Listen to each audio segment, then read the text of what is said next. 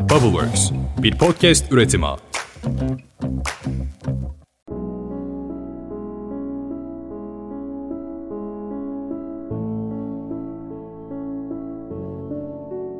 Herkese selam, Ditopik Düşüncelere hoş geldiniz. Ben Dilara. Geçtiğimiz bölümde benzer afetler yaşayan Japonya, Haiti ve Şili'nin deprem süreçlerini konuşmuştuk. Bu bölümde ise 6 Şubat tarihli Kahramanmaraş depremleri sonrasında Türkiye'nin benzer ve farklı hangi süreçlerden geçtiğini konuşacağız.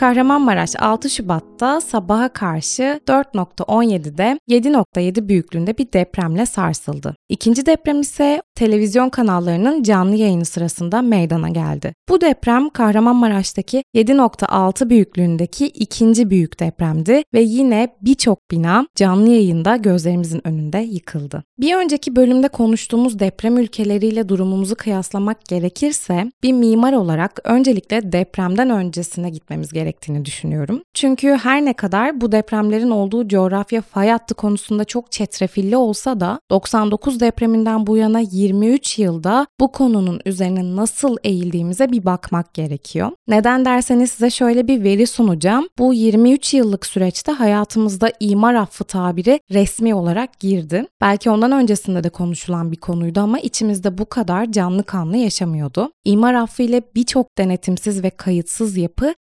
yasallaştırıldı. Yani bu şu demekti. Depremlerin olduğu bu bölgede 294.166 bina imar affından yararlanmıştı. Geçtiğimiz bölümde konuştuğumuz Japonya ve Şili bu konuda oldukça katı kuralları olan ülkelerdi. Özellikle Şili atlattığı iki depremden önemli dersler çıkararak ve inşaat sektöründe katı kurallar uygulayarak 2015 tarihinde yaşadığı son depremi en az hasarla atlattı katı bina yönetmeliklerini uygulamakta iyi bir iş çıkardığını hepimize gösterdi. Japonya ise bırakın imar affı gibi bir meseleyi yapılarının neredeyse tamamına sismik izolatör sistemini uygulamış ve zaten diplomaside de kağıt üzerinde de uygulamada da depremi çoktan yenmişti. Türkiye ise aradan geçen 23 yılda imar affı gibi çok yanlış bir uygulamayla büyük bir bedel ödemişti. Gelelim bir başka yapıya. Kahramanmaraş'ta bir yapı vardı hatırlıyor musunuz? Google'da dünyanın en saçma binası olarak aratıldığında çıkan ilk yapıydı. Oldukça renkli bir cephesi vardı hatta. O yapı Kahramanmaraş'taki 18 katlı il özel idare binasıydı. Bu yapı alınan bir kararla Haziran 2022'de yıkıldı. İlk etapta içindeki demir profillerinin söküldüğü binada çalışmaları yerinde inceleyen Büyükşehir Belediye Başkanı Hayrettin Güngör, yıkımın belediyeye ek bir maliyet getirmeyeceğini belirtti ve şöyle bir açıklama yaptı.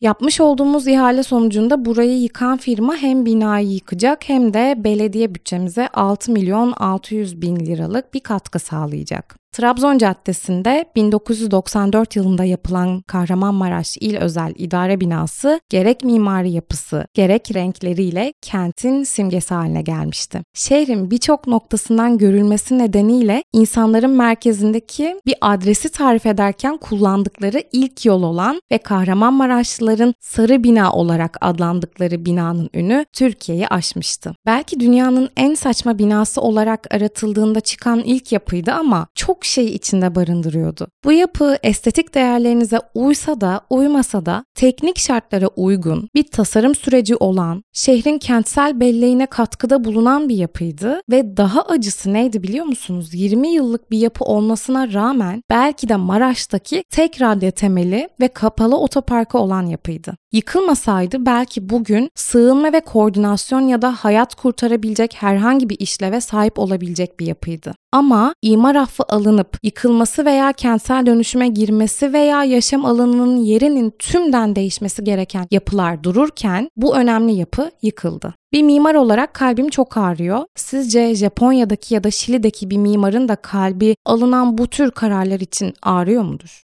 Tabii bu deprem öncesi süreçte yapı denetim konusuna da değinmemiz gerek. Çünkü tek suçu müteahhitlere yüklememek gerekiyor. Birileri bir yerlerde yanlışlar yapıyorsa o yanlışa dur diyecek denetim sistemleri bunun için var. Peki bu yapı denetim nasıl bir süreç geçirdi bizim ülkemizde? Önceden yapı denetim yetkisi bağımsız kamu kurumlarındaydı. Fakat ilerleyen süreçte bu yetki özel şirketlere devredildi. İnşaat düzeni ve doğruluğu pamuk ipliğine bağlı bir düzendir. Yani küçücük demir parçalarının olmaması yapıyı bir felakete götürebilir mesela. Bu inanılmaz ilgi ve inceleme isteyen iş ne yazık ki gözden hiçbir detayın atlanmaması gereken bir süreçte inşaatın tüm detayları özel denetim şirketlerinin vicdanına bırakıldı. Bu belki de Türkiye'de inşaat sektörünü en kalbinden vuran geçişti. Sanırım böyle bir örnek de 2023 yılında ne Japonya'da ne de Şili'de yok. Verdiğimiz kayıplarda bu iki ülkenin sonuçlarına kıyasla bunu doğrular nitelikte. Tabii ki her ülkenin yaşadığı parametreler farklı. Yaşadığımız felaketin yüz ölçümü ciddi ölçüde zorlayıcı büyüklükte. Bu da müdahale edilmesi gereken yapı ve enkaz sayısını arttırıyor. Bu süreçte gördüğüm bir başka ihmalin yorumlarını ise binaların çöküş şekillerinden yapabildik. Mesela bir bina vardı hatırlarsınız. Bina olduğu gibi duruyor ama temeliyle birlikte arkaya doğru yatmış ve bu yeni bir binaydı. Bu örnek bize şunu anlatıyor. Kötü bir zemine yerleşmek için derin temeller ya da başka sistemler kullanmamız gerekiyor. Çünkü binanın kendisi olduğu gibi arkaya yatıyorsa görüyoruz ki kolon, kiriş, donatı, beton işleyişinde bir sorun yok. Ama zemin kötü bir zeminse ya o zemine göre temel yapacağız ya da oraya yapı yapmayacağız. Bu temel sistemlerini kullanmak da bir yapıyı yaparken müteahhiti kar zarar indeksinde zarara sokuyorsa kullanmamamız gereken bir temel yapmak ve insan hayatını tehlikeye atan denetimlerden gözden kaçırtılan seçenekleri seçmek yerine o bölgenin seçilmemesi tercih edilmeliydi. Yani bu süreçte bir başka ihmal de yanlış yerlere yerleşmiş olunduğunu görmekti.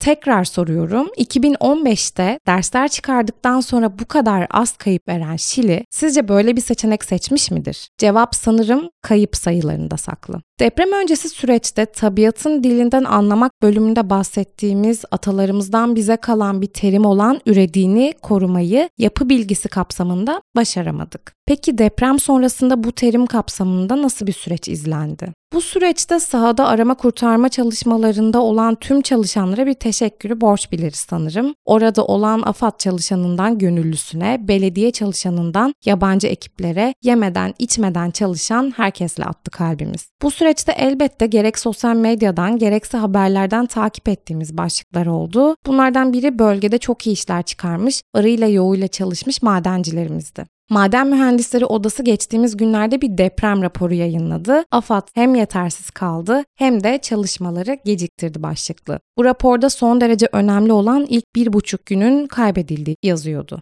Maden Mühendisleri Odası'nın raporunda Adana, İskenderun, Antakya, Kırıkhan, Nurdağı ve Antep il ve ilçelerinde yapılan inceleme ve gözlem ve görüşlerde edinilen ilk bulgular kaynak alınmış. Rapordaki bazı bulgular şöyleydi. Arama kurtarma çalışmalarında kullanılacak makine ve ekipman eksikliği kurtarma çalışmalarının son derece yavaş yürütülmesine neden oldu. Özellikle Antakya ve Kırıkhan'da mobil iletişim sorununun 5. günde dahi giderilememiş olması kurtarma ve yardım çalışmalarını ciddi olarak etkiledi. Geçen bunca zamana rağmen seyyar mobil yapının güçlendirilmemiş, iletişim altyapısının geliştirilmemiş olması büyük bir sorun teşkil etti. AFAD enkazın en üst tarafından delik delerek kişiye ulaşma yöntemi kullanıyor. Bu hem daha zor gerçekleşiyor hem de can kaybına neden olabiliyor. Oysa madenciler enkaz içerisinde madencilik yöntemleriyle tahkimatlarla alt katlardan galeri açarak ilerleyerek hedefe daha hızlı ve zarar vermeden ulaşabiliyor. Hatta bu yöntemin de bir adı olduğunu öğrendik. Domuz damı. Bu sistemde uygun boyutlarda kesilen ahşap malzeme tavan kısmına sıkıştırılıp enkazın göçmesi engellenerek yaşam koridoru oluşturuluyor.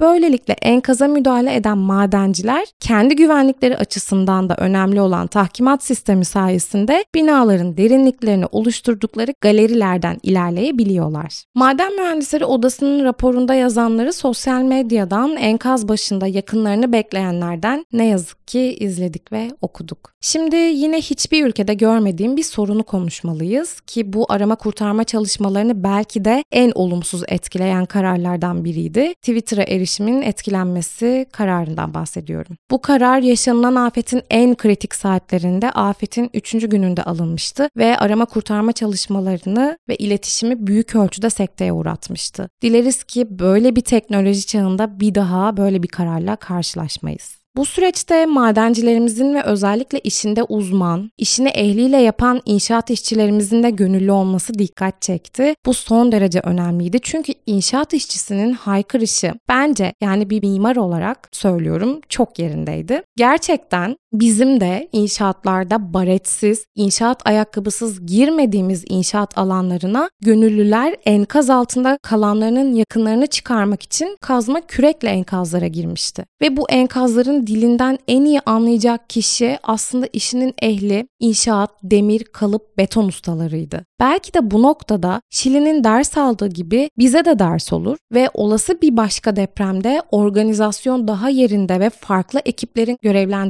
görevlendirilmesiyle yapılır. Yani umarız. Bu yaşananları Japonya örneğiyle kıyasladığımızda Japonya'nın çok organize bir süreç izlediğini konuşmuştuk. Şili ise 2014 yılına kadar organizasyon sorununu çözememişti ama 2014 ve 2015'te aldığı dersleri çok iyi sonuçlar çıkararak göstermişti. Bu kıyası da böyle yapabiliriz sanırım. Özellikle Japonya'nın 2011 depremiyle kıyaslayabileceğim bir başka önemli detaysa Türkiye'nin dört bir yanından gönderilen yardımların ihtiyaç sahiplerine ulaşmasındaki organizasyonsuzluktu. Bu yardımlar merkezlerde ihtiyaç sahiplerine ulaştırılabilirken ilçeler ve köylere yardımların ulaşımı gecikti. Geçtiğimiz bölümde Japonya'nın bu konuda iyi bir organizasyon izlediğini konuşmuştuk. Bir diğer noktaysa hiçbir ülkede deprem zamanında böyle bir başlık görmeyip bizim manşetlerimizde gördüğüm o konuydu. Depremlerle sarsılırken borsa neden kapatılmadı? Hızlı aksiyon alınması gereken bir başka konu da buydu. Borsa depremin ilk iki günü boyunca kapatılmayıp üçüncü gün seansın ortasına kapatılmıştı. İlk gün kapatılması gereken borsa işlemleri bırakın acilen kapatılmayı, gelen tepkiler üzerine bile üçüncü gün işlemler başladıktan sonra kapatıldı. Peki bu durum neye neden oldu? Bu bölgede borsada hesabı olan yüz binlerce hem kendi hem de yakınlarının canıyla uğraşırken işlemlerinin durdurulmaması yüzünden çok büyük mağduriyete uğrayan insanlar oldu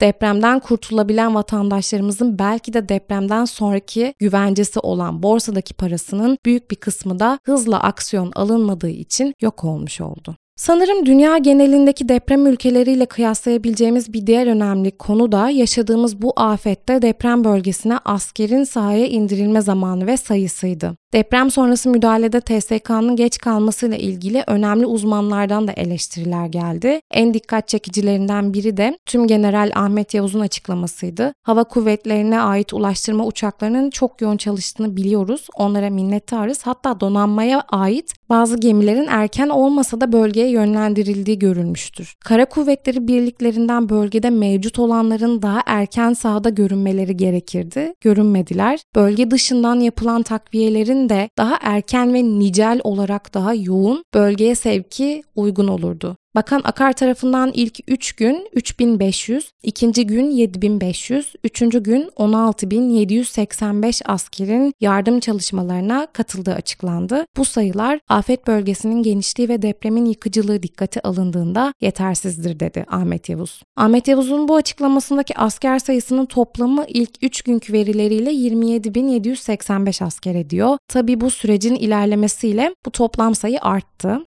Geçtiğimiz bölümde sayısal veri olarak Japon devletinin deprem sonrasında kurtulanlara bölgede yardım edebilmesi için 100 bin asker gönderdiğini söylemiştik. Bizim yaygın bir afet bölgemiz olduğu ve enkaz sayımızın çok yüksek olduğu göze alındığında ilk 3 gün için 27.785 sayısının yetersiz olduğunu söyleyebiliyoruz. Belki böyle bir kıyas için parametrelere bakmak ve ona göre incelemek lazım ama bence şu noktada sonuç en önemli parametre oluyor. Belki bu sayı daha fazla olsaydı daha olumlu sonuçlarla karşılaşabilirdik çünkü Japonya için yeterli olan 100 bin asker kendi bölgesi ve yıkımı için yeterli olabilecekken bizim için yeterli olmayabilir mesela. Bütün bu karşılaştırmaları neden yaptık? Neden yapıyoruz? Eğer hala bir önceki bölümü dinlemediyseniz bu bölümden sonra onu da dinlerseniz bu karşılaştırmalarımız sizin için daha anlamlı olacaktır. Konuştuklarımız ne yazık ki kayıplarımızı geri getirmiyor ama ihmalleri ya da hataları konuşmanın öneminin en güzel örneğini Şili'nin yaşadığı yıkıcı depremlerden sonra deprem bölgesi olduğunu kabullenme ve kendini büyük ölçüde geliştirmesinde gördük. Bir daha bu kayıpları vermemek için hem deprem öncesi hem de deprem sonrasını konuşmak, global ölçekte kıyaslamalar yapmak belki de çıkar yolumuzu bulmadaki ilk adımımız olacak.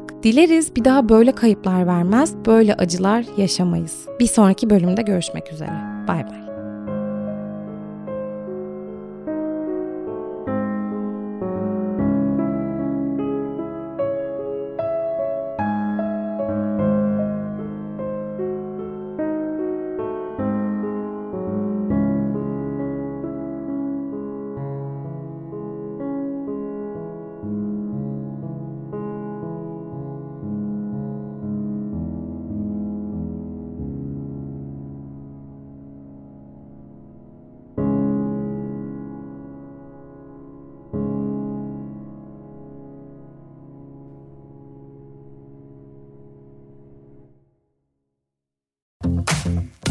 Bubbleworks, bir podcast üretimi.